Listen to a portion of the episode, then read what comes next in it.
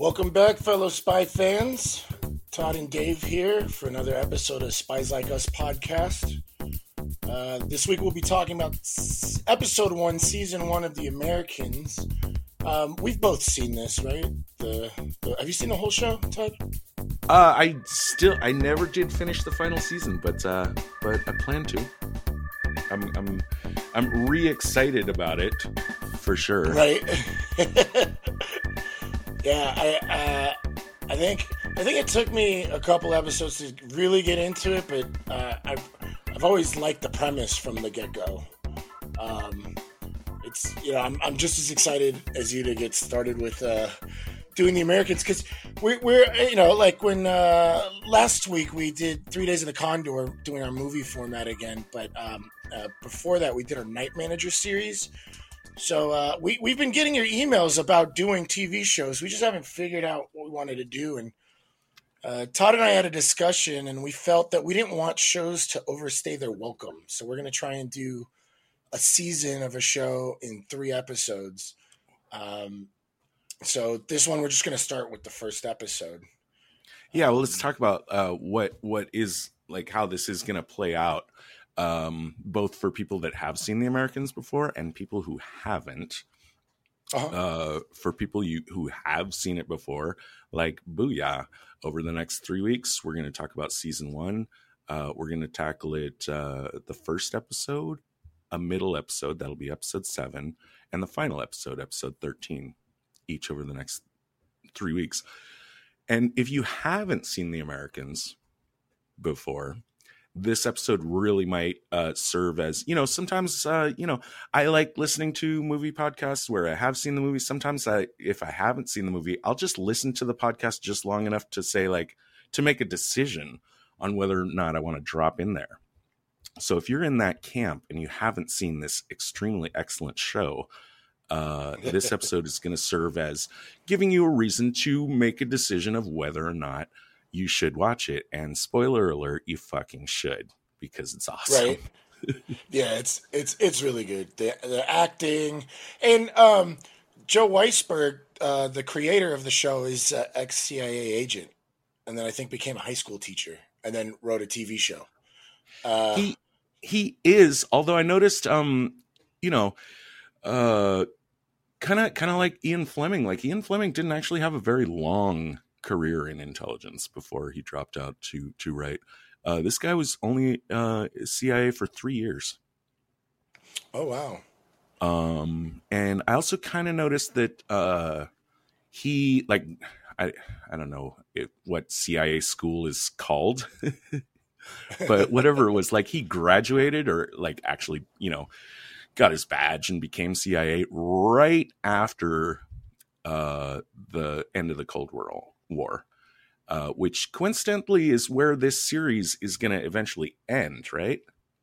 Yeah, I, I I think it ends right after the the deal. I don't think the wall comes down, but it's pretty obvious that you know uh, Russia and America start looking to heal their relationship, and and the Cold War is kind of at the very tail end of of its life. Um, Right, right. Some have argued it's never ended, but from from what we understand the Cold War to be, right?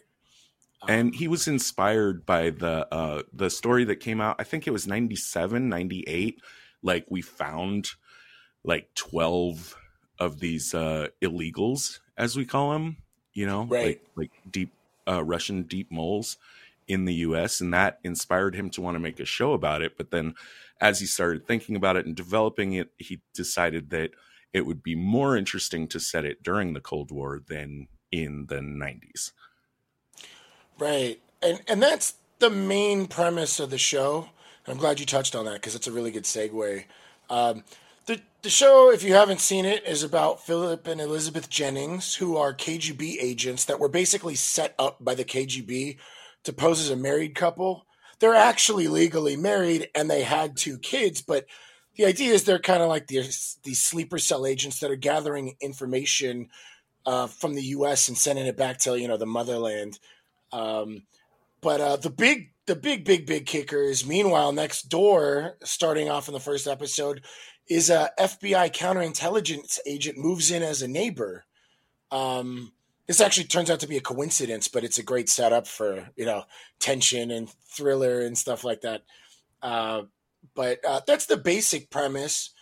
Um, but you know, I, I, think the the first episode was a whole lot of setup, and uh, Todd and I had a discussion about this, and there's there's some things that we kind of want to brush over really quick because they're going to be much bigger issues later, and then I think we'll finish off with like kind of the the main, I guess, conflict of the episode. One of the, one of the things I thought was really cool was uh, setting up just that tension immediately to have like a F, like we get a little bit of introduction to our like heroes or our protagonists, uh, if we're gonna call them. Um, like we got a little bit of setup where there's a situation uh, they kidnap this guy, and one of their comrades gets stabbed. But uh, what really sets the tension for like what the ongoing story is going to be is that their neighbor is a counterintelligence agent, and I thought it was kind of cool that you have two really qualified groups living right across the street from each other. Um, like you, you, find out the neighbor Stan uh, was like undercover with white supremacists um, for like years and like basically helped bring them down. So he knows how to think like undercover or like a mole or like, you know, these illegals that they're trying to catch. And on the other hand, you know, you, you see Philip when he's interacting with Stan, he's always asking reasonable questions. You know, like, oh, what do you do? Or there was a time where he was up taking his son to hockey practice and he sees uh he sees Stan and he's like, Oh, we have a 7:30 ice time. What are you doing up? You know, and then uh the the counterintelligence agency actually asks Stan his insight of being you know undercover. So there's a lot of really cool things um, that you have these two capable people that are in like the world of espionage, kind of like right right on each other's doorstep, so to speak. Stan Beeman, uh, played by Noah Emmerich, is really the third. Like he's not a side character; he's the third main character of this show. I would say. Right. Um, I think he gets I not necessarily in this episode, but if I recall, like over the episodes, like he's gonna get kind of equal time with the Jennings, mm-hmm. uh, which is something that I like. Uh, and I like the fact that, um, at least for me personally, uh, I'm rooting for all of them, even though they're they're on opposite sides. You know, I don't I don't see right. him as as an enemy so much as just you know a, a guy doing his job and they're doing their jobs and it just so happens their jobs are you know to oppose each other and uh, right. conceal things from each other but uh, that whole setup i do like i was really dubious and i kind of remain so about the idea of him, him moving in and becoming their next door neighbor uh, which is a big ass coincidence to swallow. Yeah. But right. and yeah. it, it was one of my number one big concerns uh when I was hearing about this show. Um it just sounded silly. And I think it does sound silly because it is silly. But in the end, I didn't mind. They pull enough goodness out of that bad premise that I, I think it's worth it just like the kind of things we were talking Absolutely. about, like the con the conversations that they have. Uh, yeah, I, I, and I and I think that like if you can you know suspend judgment, as they say, like I guess in film, like for for that one thing and just let it go, it really sets up a lot of nice things. And you, you know, you know, you're right. It it is so hyper coincidental.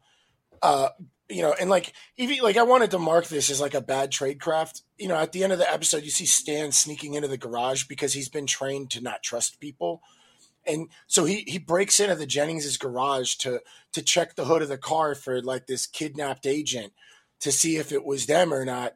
And and it was I thought that was a bad move on his part because if he is if he if they actually are agents, they're probably going to be privy to people sneaking in you know? But I, I, think it created a lot of good tension as far as storytelling goes you know where, where they're like right on each other's doorstep. And then we have this cool shot with philip just sitting there in the shadows with his gun watching stan check the trunk. So but you're right. It's it, a lot a lot of the the starting setup with this is is kind of extravagantly coincidental, but it, it, it, if, if you can just swallow it or just let it go for a couple minutes, I think you'll any anybody who hasn't seen this will enjoy uh, that setup and its I guess aftermath.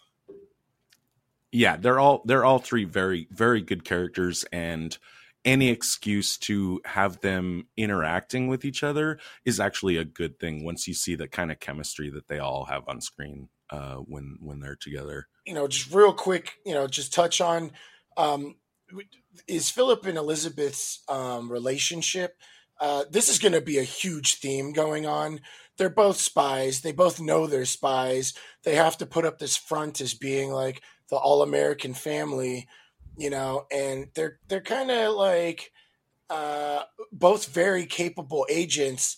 Um, like you see with Philip pretending to be counterintelligence, meeting with Martha, who's like a secretary of FBI counterintelligence. So he's getting like FBI movements. And then you see Elizabeth like sleeping with like a politician to get information about, you know, KGB defectors. And she's like sleeping with them and giving like him hot sex and stuff. And, you know, this this does put a lot of strain on their relationship. You know, they're leading a fake life with their kids and their family business you know, they have like a travel agency, and um, it's it's it's interesting, like watching as you know, story wise. I'm not talking tradecraft wise, just watching a married couple in this situation and their marriage developing. And you know, Elizabeth is very clear, like everything for the motherland, and then you have like Philip, where he's like, you know, family first type of thing. You know, they're they're both loyal to the motherland, but Philip's more like family comes first. And I, I, I don't know. I did. I wanted to kind of maybe just touch on this super quick because this is going to be a big issue like later on. I was, I was wondering if you had any quick thoughts on what, what you thought about the dynamic between Philip and Elizabeth. Um. Yeah. I mean, the only problem I have here is that I could talk about it for an hour. Uh, yeah. of, of how much how much I enjoy the nuances of their relationship. So I'm going to try to ha- save some of it for later episodes, but essentially what's great about this is it's i think it's a male female relationship that you've never seen before on screen um, right it is it they're they're not hmm, they're not in a romantic relationship they're partners you know like like you know you got the whole cops thing like you know i'd do anything for my partner and you know, right. you can see they're simpatico. They've worked together for so long. They gel together so well when they're in the field, even though, and, you know, if they have some criticism or some second thoughts, they're going to save those for after the op, you know, when it's safe yeah. to bring them up. Um, right, right. But also, you know, and and their marriage, you know, their marriage is a front and it was arranged, but there there's like I mean, they procreated. They had two kids. Right. Um, there's sex involved. I'm I I was a little confused about I mean, we're going to see like a little development about the confusion about like what their boundaries are with um, mm-hmm. intimacy right. with each other and and how sometimes those get crossed, but in general like on a like on a normal uh on a normal month to month basis if if there wasn't like story stuff going on, I could definitely see this as a like uh, these guys being like a couple that has like sex on a schedule. You know, it's like mon- you know Monday, Mondays and Thursdays, right? Um, and then once they had their two kid cap, it's that's it, right? That's hilarious. I I just love the fact that they're not necessarily in love with each other, but they're 100% loyal to each other. It's a it's a fantastic uh, spin on a male female relationship that only gets better throughout the show, and I think is just one of the shining stars of of the writing. Absolutely, I completely agree with you. Um, uh, one of the things I did want to point out, though, because it does relate to you know what what the big conflict of this episode is. Um, there is like an at the end there is a moment where she starts falling for him and um well I'm, I'm, gonna let me explain this real quick so at some point philip and elizabeth abduct timoshev who's a soviet defector and he's been killing i think he's like a hitman he's been killing agents for the us government like russian agents or something um but uh when they catch him um, he stabs one of their comrades who ends up dying later. And they're supposed to drop him off at a boat to get taken back to Russia. They miss the boat, literally. Um, and and they basically have to take this guy oh, prisoner. So so sorry, so sorry. I thought they missed the boat because uh, Philip insisted on dropping him off on the hosp- at the hospital. Right. Yeah. They, he he stopped for like a quick second, and um, the the boat like I'm not sure how how long it was. The boat looked pretty far out, but he made it sound like oh they have to be punctual. But yeah, the reason why they missed the boat was because their comrade who got stabbed, he was worried about his life, and uh, Philip was worried about the comrade dying. So dropped him off at a hospital and told them to check in as a John Doe. But yeah, that's that's why they missed the boat. Literally, I, I, I have to say that because uh, yeah. But anyway, um, so they're stuck with this prisoner, and they have him in his trunk, and they take him back to the house. And the main conflict of the episode is what to do with this guy because this brings a lot of heat on them.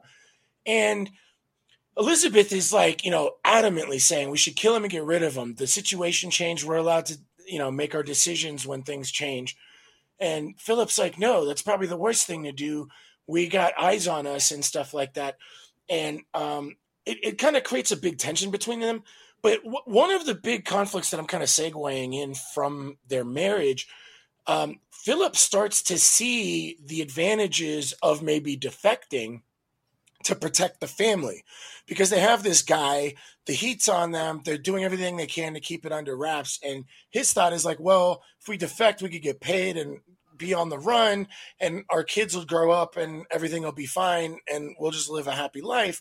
She's like no do the mission the motherland blah blah blah blah blah. And it that's the kind of back and forth to be clear to them. be clear he's not flat out proposing it.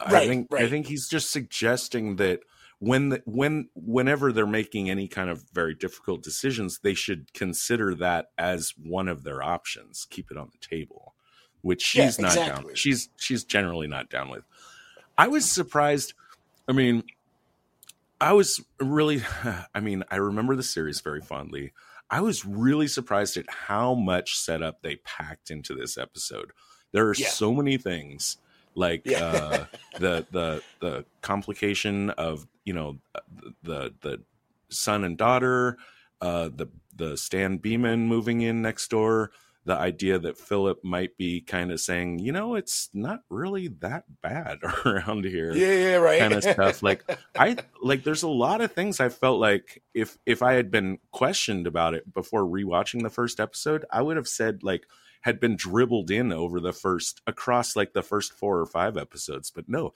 it's all here. You get a great setup. And again, this is directly to anyone who hasn't seen the show. One episode, you're going to find out everything you need to know. In, in my opinion, you said you were a little iffy on it when when you first watched it. In my right. opinion, this this episode is um it it packs a lot in uh, if you're on the fence of whether or not you you want to watch the show, just watch the first episode. You'll be able to make your decision. Absolutely. We we are definitely taking a broad stroke talking about this episode. There's so much we could go into. Uh, it would it would take us probably a few hours to just like really dig into it. But uh, we we think a lot of this is going to be discussed over the next few episodes, which I think is why we might have thought it was spread out over the first few episodes. Um, but I, you're right. It's like really jam packed. Like it's it's really well written and really well set up. Um, but the the main conflict is what to do about this guy.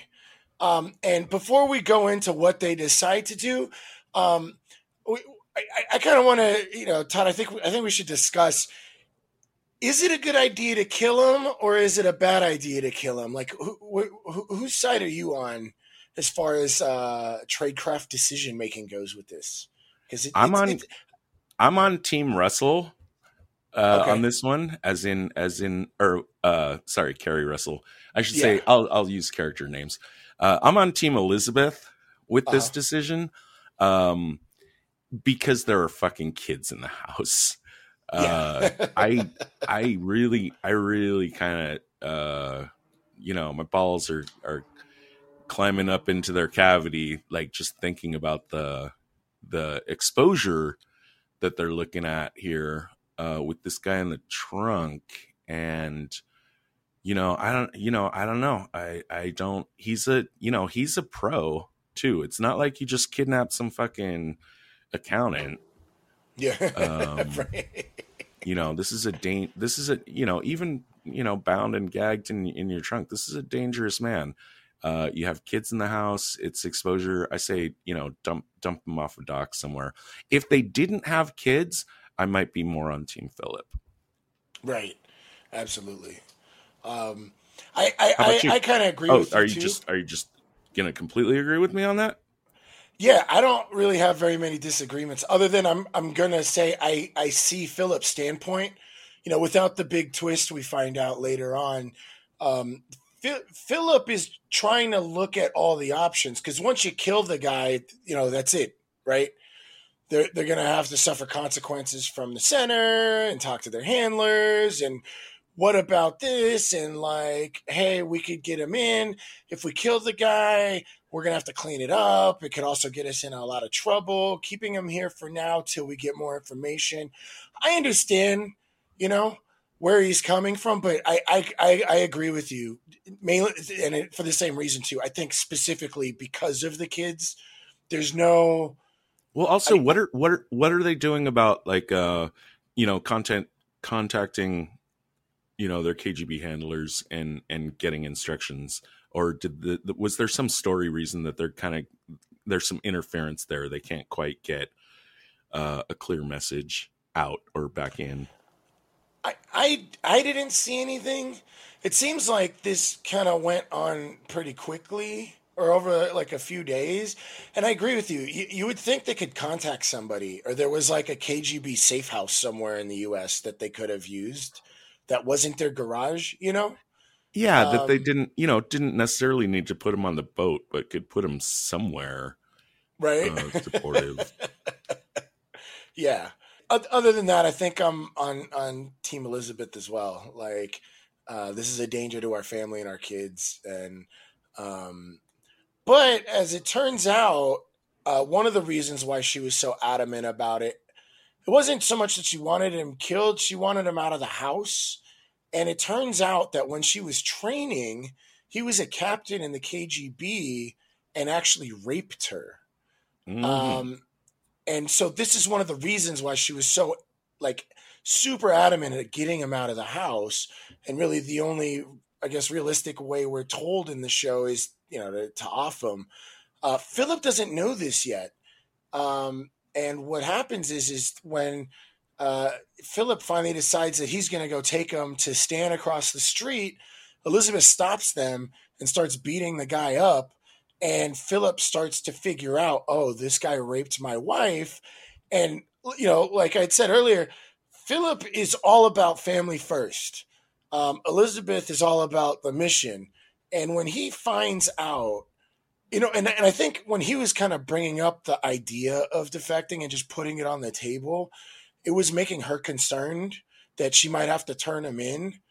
Uh, but when Philip actually kills the guy finding out that he had raped his wife that let her know that yeah he really does care about her, our family and about me. He's not just some guy that was stuck in the situation. He really does care. And you get this little you know cute romantic moment where they like you know make love or whatever after they dispose of a dead body together. Them I, I forget I, I guess it was right after the fight with that guy. As far as romantic goes um them sitting down and doing each other's makeup to cover up each other's bruises from the fight oh yeah. that's that's fucking ah that got me right there. That's that's a low key like just hyper romantic scene that i liked a lot. Yeah that was really sweet yeah no, I, could- forgot about I could have done That with was th- I could have done with that and maybe kept her distance a little bit right uh, right right uh, more for now. Um, but even after that, they have that you know spontaneous intimate moment, which again, like I don't think is tip is usual for them. I I think they No. are sex on a Yeah. schedule kind of kind of couple. Um, you know, there's a there's a later scene where he just kind of I don't know maybe kind of forgets himself and just kind of like nuzzles the back of her neck and and she you know she recoils. She's like what the fuck are you doing? And he's like oh yeah sorry. I forgot. We're pros. oh it was when they first were married. They first came to the us and they're in like virginia. Oh was that like, in a flashback? Oh okay. Yeah. It that makes the first more, time that makes more that makes more sense then right and and they were enjoying the air conditioning together so it was kind of like a nice moment where they're in a hotel by themselves and and she co- recoils back and says i'm not ready yet you know and uh, you can already see that there's like a distance between them you know? Yeah it's i agree with you i think the makeup scene was more intimate than the actual intimate scene you know? Yeah yeah yeah. But it was cute I, you know I uh, care, both, care, both caring caring for one one another um, right. you know keep keeping each other safe like I, I yeah, yeah i love it i love it like let me lick your wounds while you lick mine type of thing. It is, the, yeah, licking wounds. That's exactly yeah. what it was. Fuck, great, great image. Yeah, but um, yeah, like I, I don't know. Over, like I, like again, this this episode had a lot of setup, and that was the main conflict, and um, but it's just so much going on, and I'm really excited to see what happens. Um, especially with like their different costumes. I think they went through like two different costumes in the whole episode maybe. Three? Oh, sure. And we open. Philip, I, I mean, we open with uh with her in a wig, which we don't yeah. know yet. Uh, uh-huh. But you know, it's I. If you like wigs, also this show is for you. Trust me. And I thought it was just me, but then when I started listening to like, you know, I started getting into the show, I was like, man, I fucking love these wigs. And then I started listening to some critic reviews, and basically every one of them mentioned the wigs as being like one of the star attractions of the show.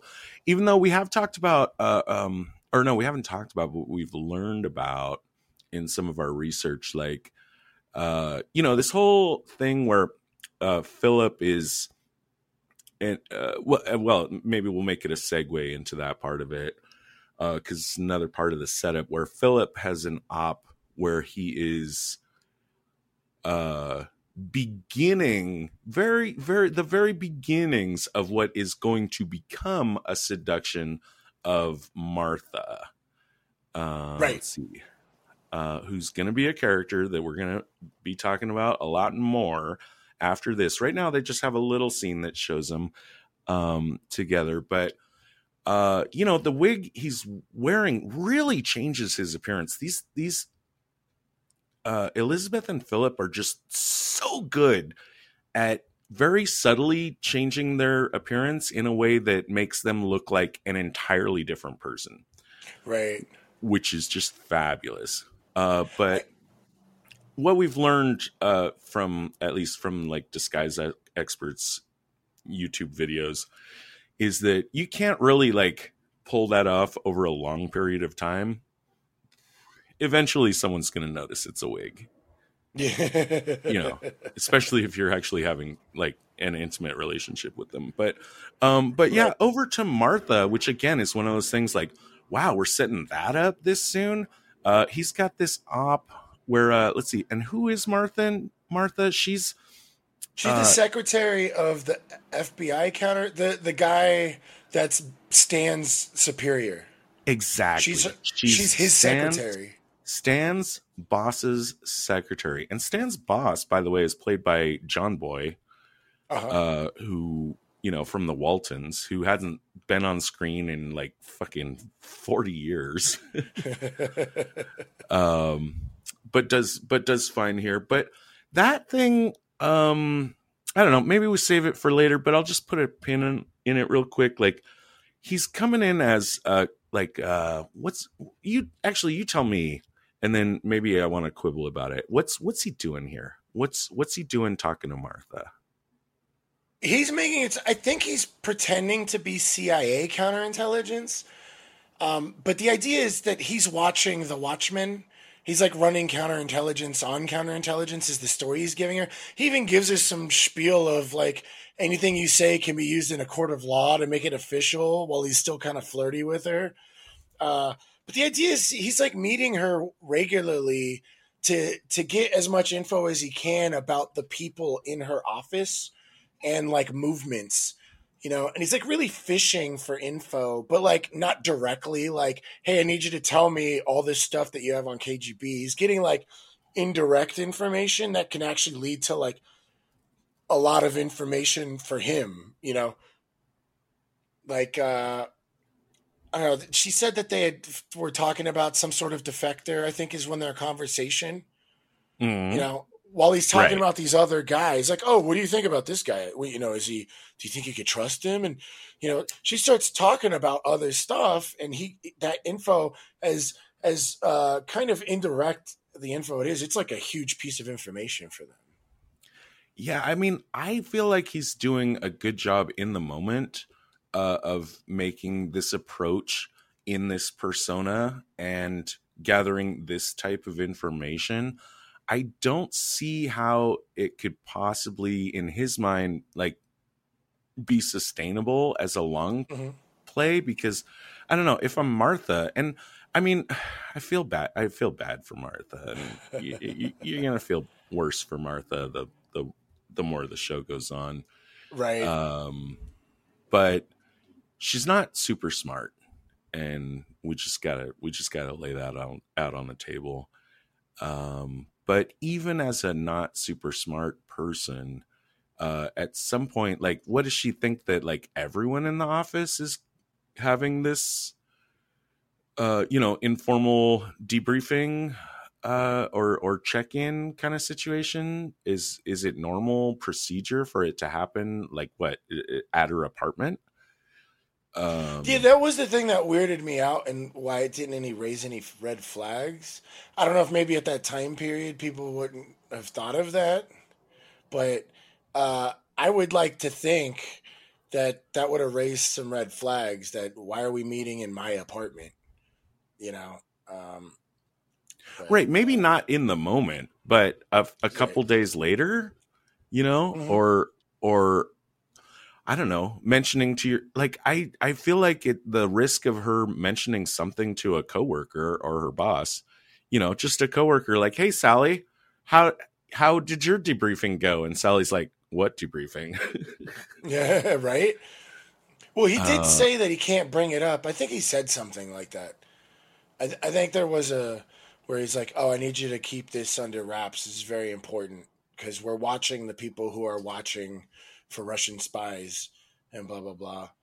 Um, yeah, I'll just flag it she... as a bit as a bit dodgy, but again, yeah, everything everything that I might consider a little dodgy in this show, like for instance, like again, like uh, Stan Beeman just happening to move uh, across the street or next door to them.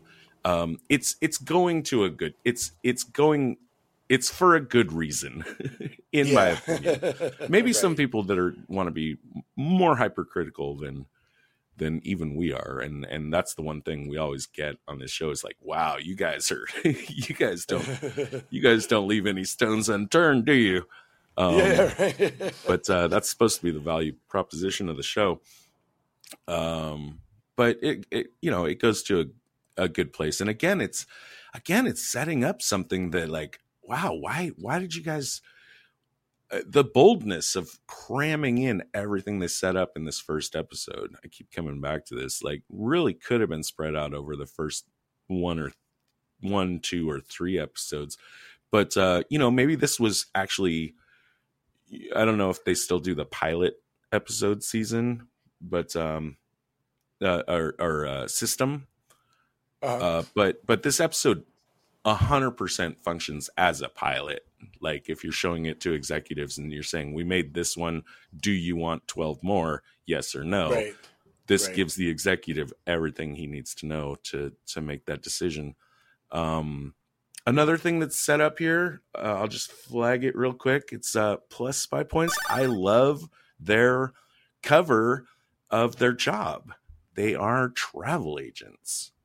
Right? Which explains why they have to travel so much. They it's such a good cover. It's one of the yeah. best I could possibly think of. You get calls from clients in the middle of the night. Hey, it's that guy from Hong Kong that's coming in. I gotta, I gotta, I gotta go do the thing. You know, like Craig's job, where it's like he's right. like on call constantly. Uh, this is like that times ten. You know, it's global. Uh, it's it's twenty four right. hours. Um, uh, they have a, a, small agency. I assume the people that work for them. I mean, I think they only have like what, like three uh, people working in their office with them.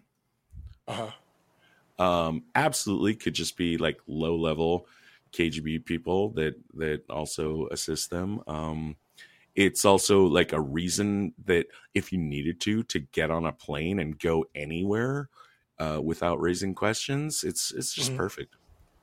Yeah, so it, it it does leave a lot of space for cover, which I think it's kind of cool. like like in the old sitcoms.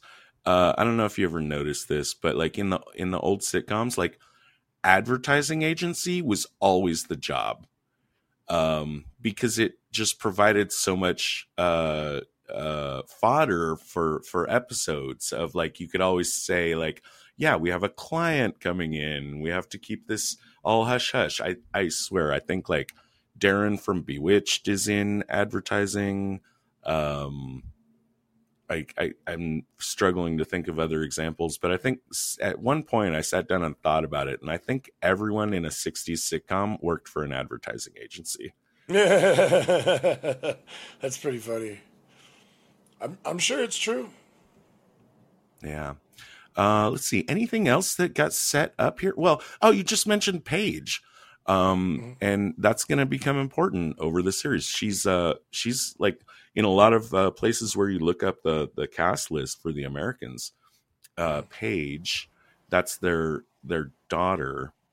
And they have a daughter and a son. Uh paige is older than the son and is i would argue a much more important character uh, she's played by Holly Taylor. In a lot of places where you look up uh, the cast list for the Americans, you're going to find her third billed after Matthew Rhys and Keri Russell.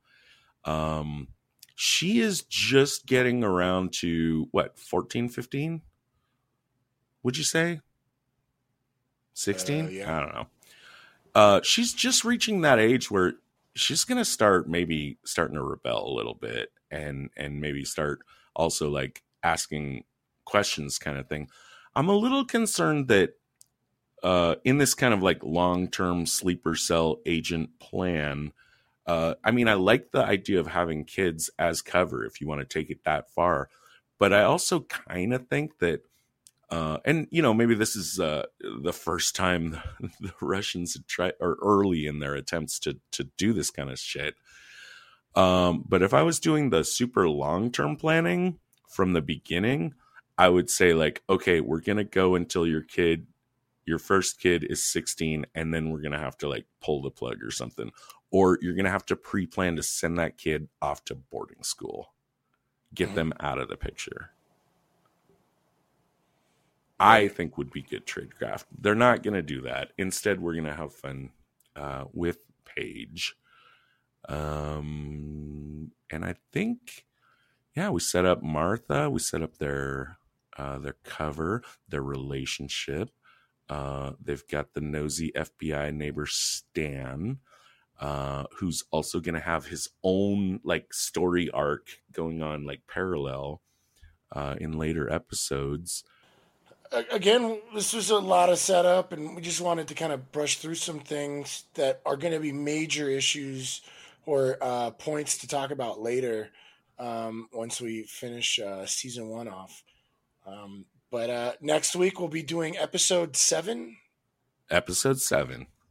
Yeah, episode seven is season one. So if you want to kind of catch up with us, um, or if you want to just go ahead and finish the season to kind of, uh, you know, follow along with us. Yeah, you. But we'll you, be.